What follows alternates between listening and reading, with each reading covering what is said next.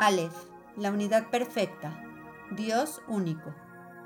La búsqueda de la unidad dentro de la pluralidad. Aleph es la letra que contiene el poder de hacer, es la fuerza primordial, es el principio de todo.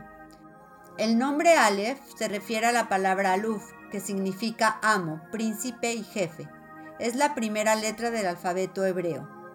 Yo soy uno, Ejat, simboliza a Dios como único, indivisible e infinito. Sabemos que Dios tiene varios y distintos nombres. El primero es Elohim, mismo que inicia con la letra Aleph. El valor numérico de Aleph es 1. Sin embargo, Elef, que se escribe igual, paradójicamente significa mil. Contraponer el 1 y el mil construye el siguiente concepto, la unidad y la pluralidad.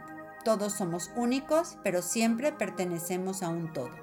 La forma que apreciamos en el Aleph son dos yuds conectadas por una Vav. La yud superior representa a Dios y la inferior al hombre. Ambas se conectan por medio de la acción con una Vav. Si sumamos las tres letras que conforman Aleph, que serían Yud 10, Yud 10 y Vav 6, sumamos el número 26. Es el mismo valor numérico que suma el tetagrama, nombre divino que representa a Dios como el Eterno. Para comenzar nuevos proyectos podemos meditar con la letra Aleph.